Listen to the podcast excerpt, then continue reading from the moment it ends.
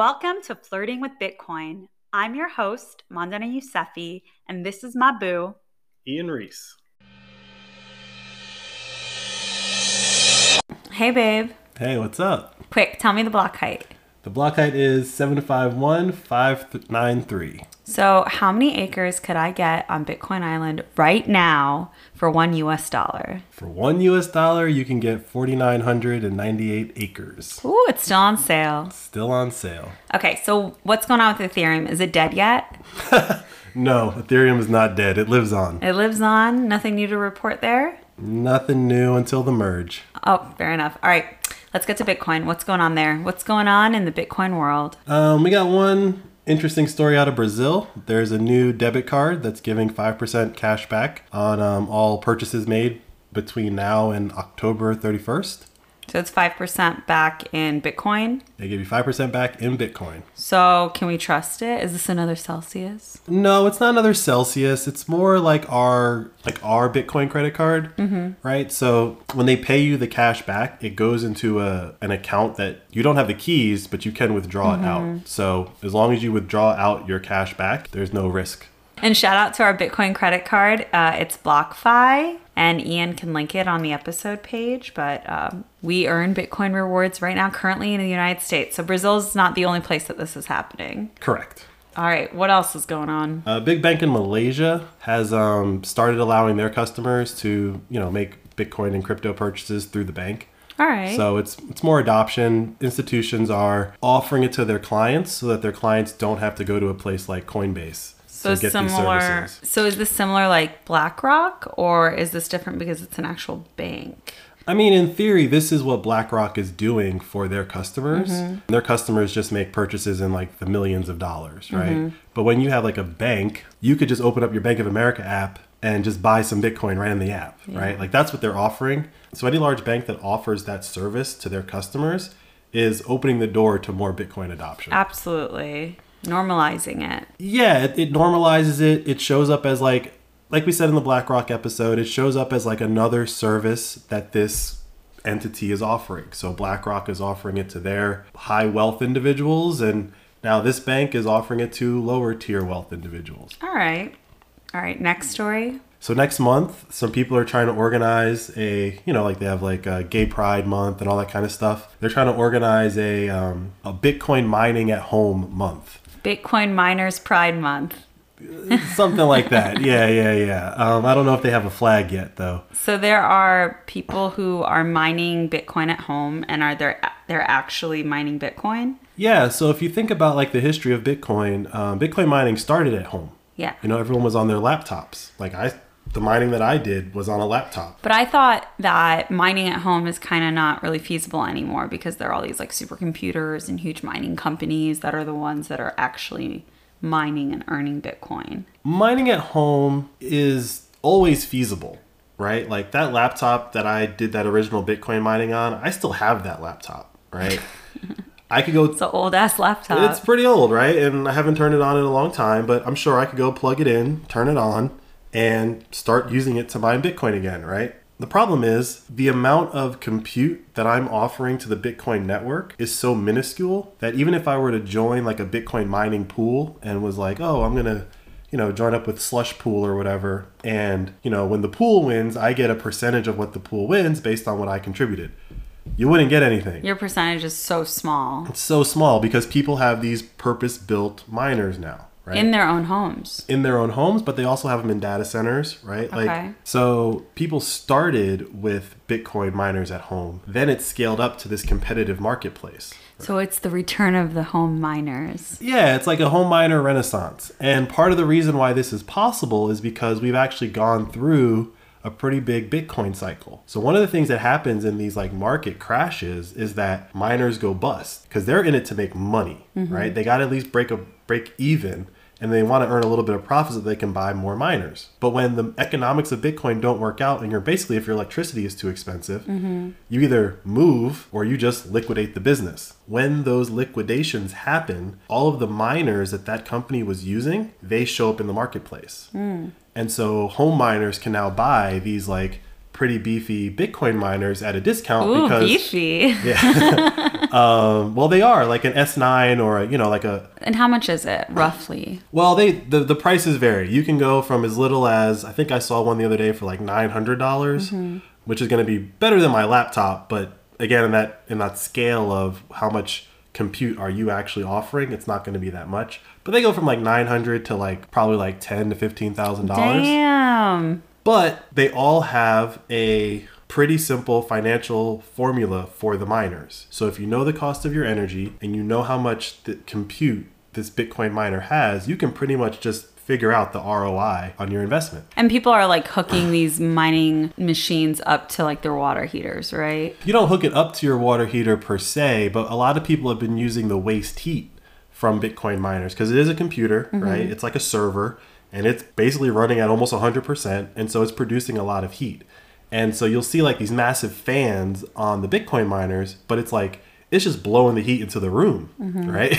so like you got to have some ventilation so you don't like bake yourself, right? So what a lot of these very creative, very industrious Bitcoiners have been doing is been building their Bitcoin mining rigs next to their like home furnace. And so they'll pipe the heat from the miners into the house Ah. instead of turning on the heat. Yeah. So now, just throwing this out there, Europe, in an energy crisis, you can either use electricity to heat your home or you can use electricity to make Bitcoin and heat your home. Which one are you going to do? Win win. It's a win-win. Ah, so that's why the home miners uh, month is September because it's right before it's going to get cold. I mean, I don't know exactly if that's why they pick September. That's great strategy. Um, but it is a good time to get into the, you know, it's like getting your house ready for winter. It's like, yeah, put a Bitcoin miner in and, as a heater. But a home miner doesn't necessarily have to mine Bitcoin to be profitable. That's the difference between home miners and these like big corporations that have been listed on the stock exchange. A home miner is just trying to acquire Bitcoin by just converting electricity into Bitcoin. And sometimes that works out to be cost effective. But if you and I did that here in DC, it's not ever going to be cost effective for us. We're never going to make money mining Bitcoin and then trying to sell it for a profit because the people who mine their Bitcoin at much cheaper energy rates can sell theirs for cheaper. So right? are we never going to mine Bitcoin? Well, this is my point is that a Bitcoin a home Bitcoin miner is more about just acquiring the Bitcoin. So we would never want to sell it, right? If we started ah. mining at home, we would just say, well, that's just an extra cost, right? Mm-hmm. Our house has a refrigerator, our house has an oven, our house has a microwave, our house has a Bitcoin miner. Mm-hmm. And that's just an energy cost for the house. The only difference is the first three things that I named do not produce money. But would we be part of like a pool that you were talking about where yeah. if in that pool they mine Bitcoin, we would get a cut of it? this is like a conversation that I've kind of seen going on very low level on Bitcoin Twitter. There's a train of thought that mining pools aren't great and that everyone should be solo mining at home. And if you win, you win the whole subsidy. Mm-hmm. And if you lose, that was just the cost of electricity. And so it's very hard for a home miner to get on board with that when you have like this increased energy cost every month mm-hmm. and you're not getting anything out of it. So most home miners would probably say, well, I would like to be the winner of a block, right? I would like to get six Bitcoin in 10 mm-hmm. minutes, right? I would like for that to happen, but the odds of it are so low Yeah. that I'd rather just take my little cut if this pool mm-hmm. wins. But there's a Twitter account that like tweets out whenever a solo miner wins a block. It goes off more often than you think. So it's not impossible. Like once a day? Uh, Oh, not that often. not that often, but I feel like last week there was like two. All right. Okay, so if any of our listeners are at home miners or solo miners, let us know. I'm very curious about your perspective um, on this and also how you're going to be celebrating Miners Month in September. Yeah, I don't Y'all know. know I love a party, so just let me know if you're throwing one. this idea of home miners not necessarily selling their Bitcoin for money kind of goes to the idea of Bitcoin is something you save in. Let's just say a home miner mined a tenth of a Bitcoin over, you know, five or 10 years. Well, over five or 10 years, a tenth of a Bitcoin might go from $2,000 to $20,000. dollars mm-hmm. So when you mined most of that, it was worth a lot less. And then at some point in the future, you get the payoff of I lost money back in 2022 when I first started mining and I was losing money on electricity bills. But as the price of Bitcoin appreciated, I made it all up. yeah, like you need that long term vision. Yeah. And so home mining, I would argue, kind of helps of thinking about Bitcoin as a long term investment, especially when you're doing it and it's not going to like pay off anytime soon. Once you start thinking long term, then you have to start setting goals to try to accomplish in that that time horizon. So let's say you're somebody who's like, I just found out about this Bitcoin thing yesterday. I downloaded Fountain. Um, Listen to the flirting with Bitcoin podcast. I'm listening to these this this cute couple. They sound awesome, you know.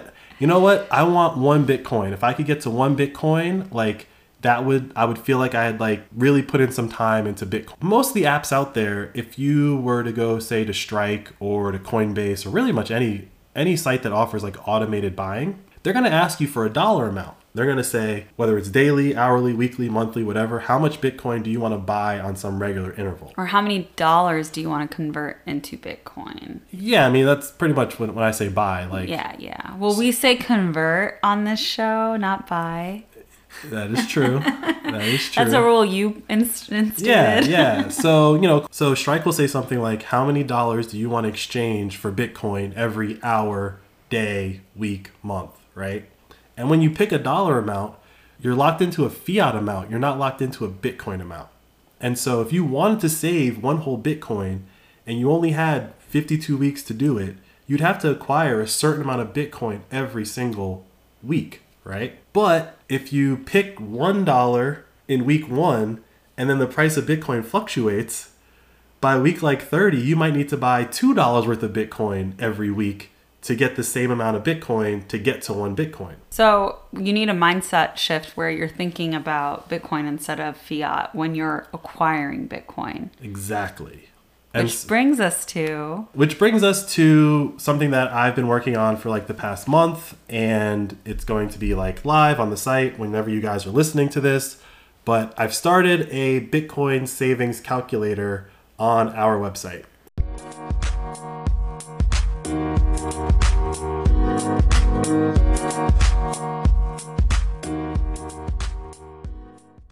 Okay, so this is exciting. Let's first talk about the why of this Satoshi savings calculator that you've designed and developed yourself. Uh, well, I didn't do the design. Um, Ah, yes, I misspoke. yeah, so there's a guy that I met on Twitter. He uh, he works for Bitcoin, and so he kind of has done a lot of the design work for us that got us like to where we are with like the pink and the logo and stuff like that.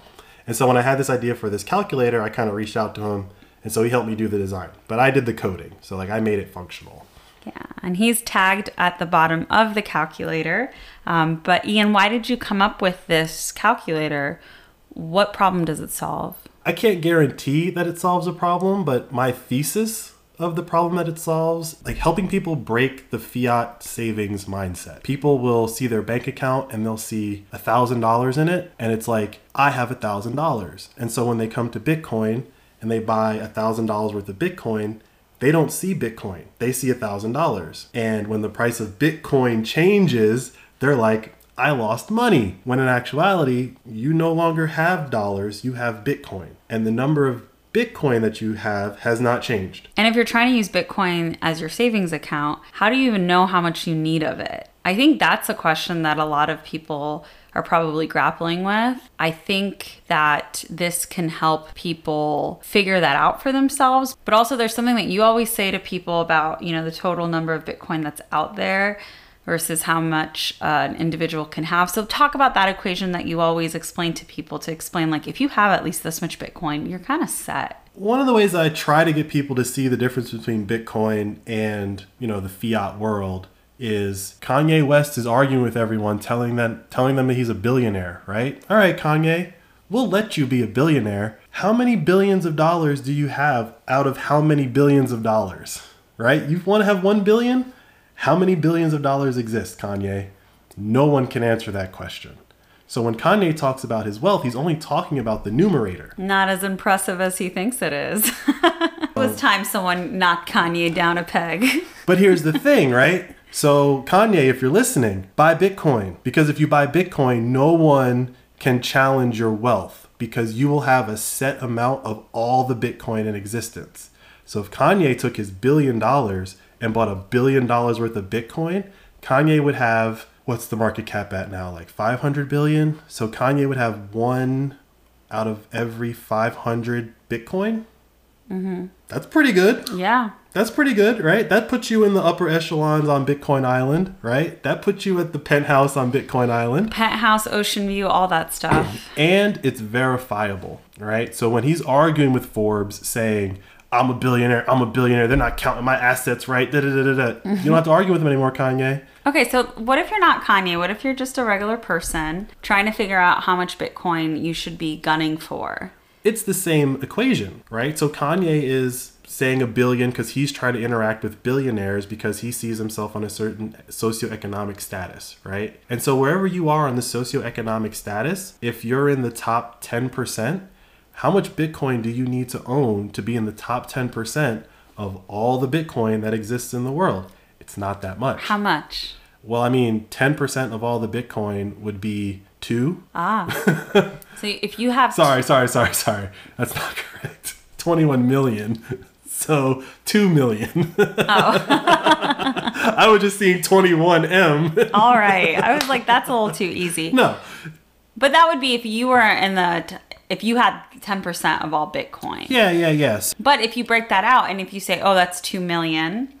So if 2 million people had one Bitcoin, th- that's the top 10% of, of that group of Bitcoiners. Yeah. And so you actually don't need that much Bitcoin. You don't need that much Bitcoin. Um, and as a matter of fact, uh, in a very short amount of time, like within our lifetimes, owning one whole Bitcoin will be very rare.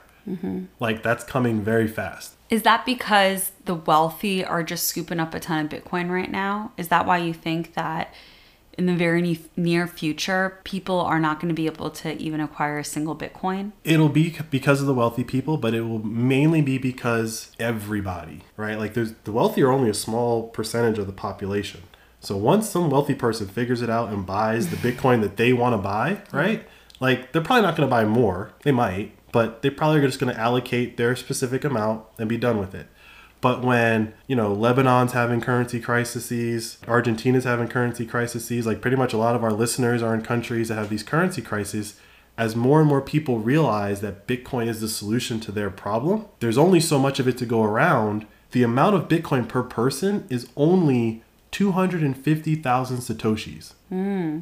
Like per person, if we were all equally distributed, it's 250,000 Satoshis per person. And that's how many, and that's how much money in dollars right now? 5,000 Satoshis per dollar. So 50, about $50, somewhere right around there.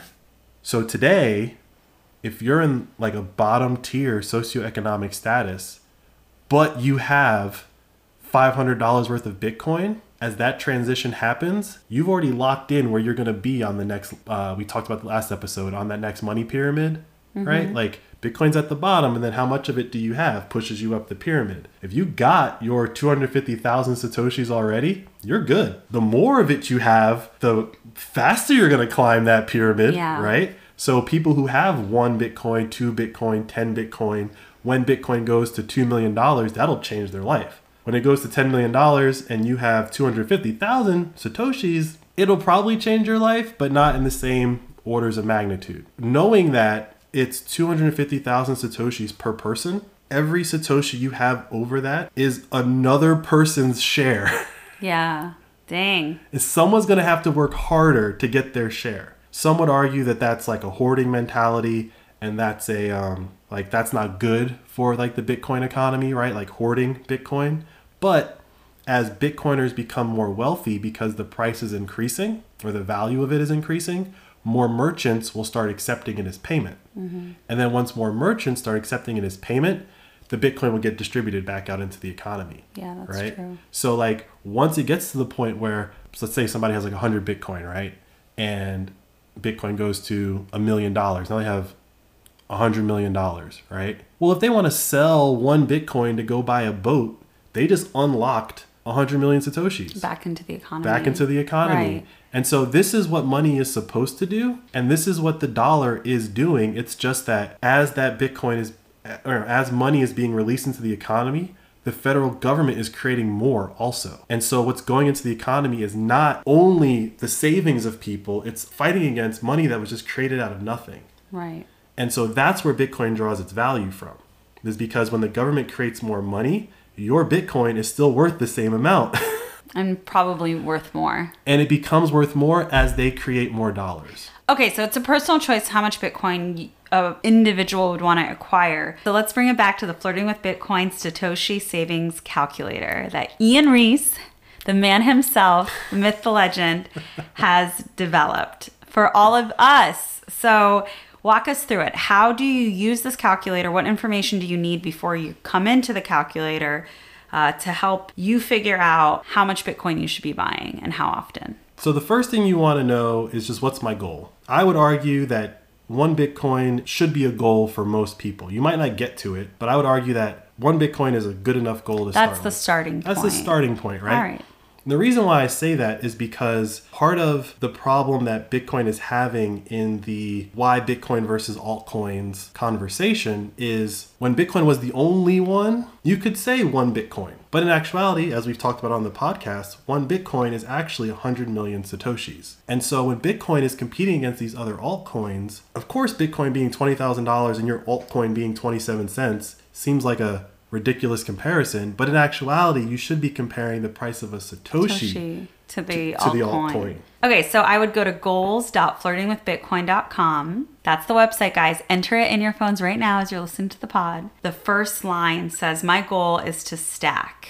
One of the things I wanted to do with this particular app is also reinforce some of the Bitcoin lingo and cultural concepts. So it's the Satoshi savings calculator, right? Satoshis are Bitcoin, there's no difference. And when you save Bitcoin, you're stacking Bitcoin, right? That's just a term.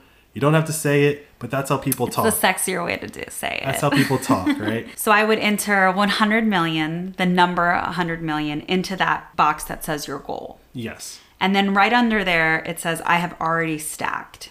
So this is basically how much Bitcoin you already have, right? And can you talk about like the privacy that you've built into this page? Because I know you're not really supposed to talk about how much Bitcoin you have. Right. So one of the things that I was really focused on was nothing you enter into this app leaves the app. You're in a browser, but these four values that you enter are just saved in local storage on your computer. So if you go to another computer and open up the same URL, you're not going to see the things that you entered. So cool. I would say I've already stacked, I'll say 10,000 Satoshis. I enter that in. Mm-hmm. I'm going to do this right now. And then it asks, I want to reach my goal by. And so this is where I made like an opinionated decision. So obviously people would expect a goal to have like a very granular date, like my birthday or something like that. But instead I chose to only offer um, the halvings, the upcoming halvings, because halvings are a very important part of the Bitcoin value prop. So, for our listeners who haven't listened to some of our earlier episodes and don't know what the halving is, every four years, the amount of Bitcoin that is rewarded for every block splits in half. So, you have the 2024 halving, the 2028, 2032, and the 2036. The 2024 halving is only two years away. So if you set that as your goal date, whatever interval you pick, which is the next field, you won't have that much time. If you were trying to get one Bitcoin by the next halving, you're going to see some pretty aggressive numbers when you pick that, right? All right, let's see. So by stacking once every, and I'll say once every week. All right, I'm gonna hit update goal. And it says, in order to reach your goal of 100 million Satoshis by the 2024 halving, you need to stack 1,149,310 Satoshis every week for the next 87 weeks. The current exchange rate is 5,019 Satoshis for a dollar. You need to exchange at least $229.04 if you haven't stacked for the week yet. And it's really interesting. The number in real time is changing. So, how'd you do that, babe? So this is the part that's really interesting about thinking in Satoshis or Bitcoin versus thinking in fiat. If you were trying to save $1,000, you would save the same amount of dollars every week for a certain interval. If you're trying to get to 100 million Satoshis, you have to save the same amount every single interval. Mm-hmm. The difference is that there's now this exchange concept because you're exchanging dollars to get your Bitcoin. And that exchange rate changes all the time. And so this app is pulling from Strike. I'm using the Strike API. Shout out to Jack Mallers. Every five seconds, the app pulls the latest exchange rate. So if you're sitting here and you're just watching this app like in real time, Yeah, every five changed. every five seconds it'll like tell you the new number, right? Okay, so that's while we've been sitting here. Now imagine that over long periods of time. What are the odds of you hitting your goal if you don't know that it was supposed to be 81 cents instead of 72 cents, right? So the idea here is depending on the interval that I've selected myself, that's how often I should be coming into the calculator and making sure that I'm on track to meet my goal. Yeah, and so, you know, we're a weekly podcast, and I would recommend to our listeners like set your interval to weekly, and every time you listen to us, just pull up the app, see what you're supposed to stack for the week, and be done with it. Right? Now, if you want to do it on a daily basis, it's there for you, or monthly or quarterly.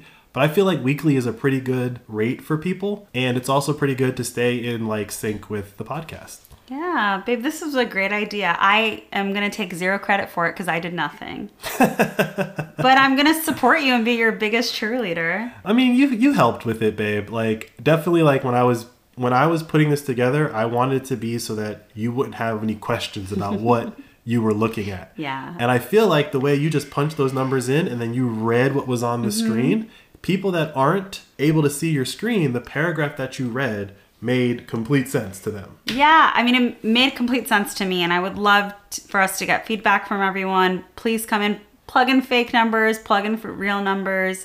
We won't see any of them, so your feedback will really help.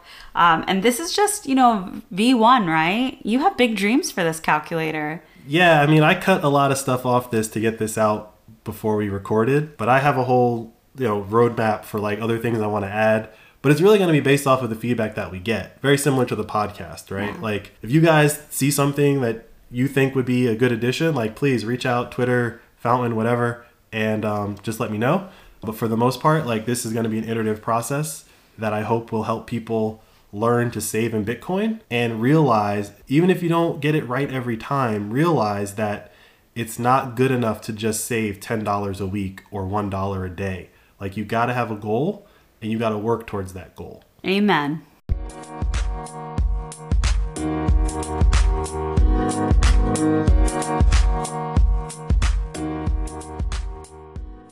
All right, babe, I feel like we're really doing our part when it comes to Bitcoin adoption. I'm I feel like we're doing the the best that we can do. no, say, let's say like that. Um, I'm feeling, Damn, I guess maybe that's we're not doing to- our part. No, that's not what I meant. That's not what I meant. I feel like we are contributing the best of our abilities. Yeah. Right? Like I feel like you're great at marketing and like flirting with Bitcoin was your name, your idea. Like you're the I'm really good at flirting. you're the mar- and you're great at flirting. um, so like you're the marketing guru, and at at my day job, I am an engineer. So like I can't build like some crazy app all by myself, but I can build little tools to help people. And I think the mindset shift is really important, and it's one that you've been driving home in the podcast. But I think creating a tool like this can really help people sit down for a second and really think long term, which is what Bitcoin demands of us Exactly. to think forward and and using the halvings as the goalposts i think is really valuable because i think that's the mental goalpost i have in my head because i know bitcoin's going to be more expensive afterwards it's just inevitable It's just math. yeah so the urgency of it is there and i hope that this is really helpful to our listeners i'm excited babe Yeah, I think this is the start of something pretty cool.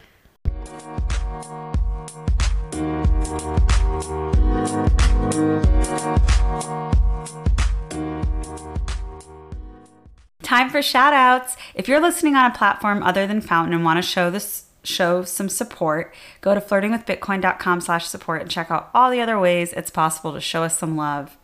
So shout out to Emmanuel Bertolot, Proof of Life, TNT Mom, Sacking Sats, Contrapliant Dude, MacTub786, BTC Photo, Fifth Power Productions, Gone Crypto, Ida Dude, The Get, Helios, Crypto Nomad, and Bless Allah 786.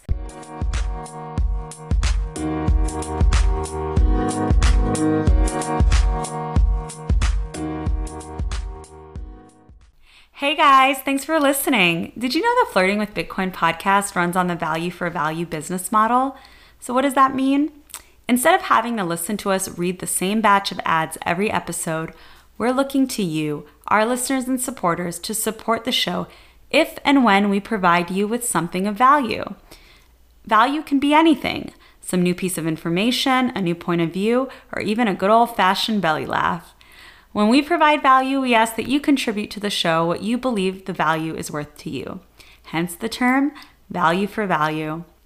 To learn more about how to support the pod, visit flirtingwithbitcoin.com slash support. And don't forget to subscribe so we can always keep in touch. Thanks for listening, and we'll catch you next episode.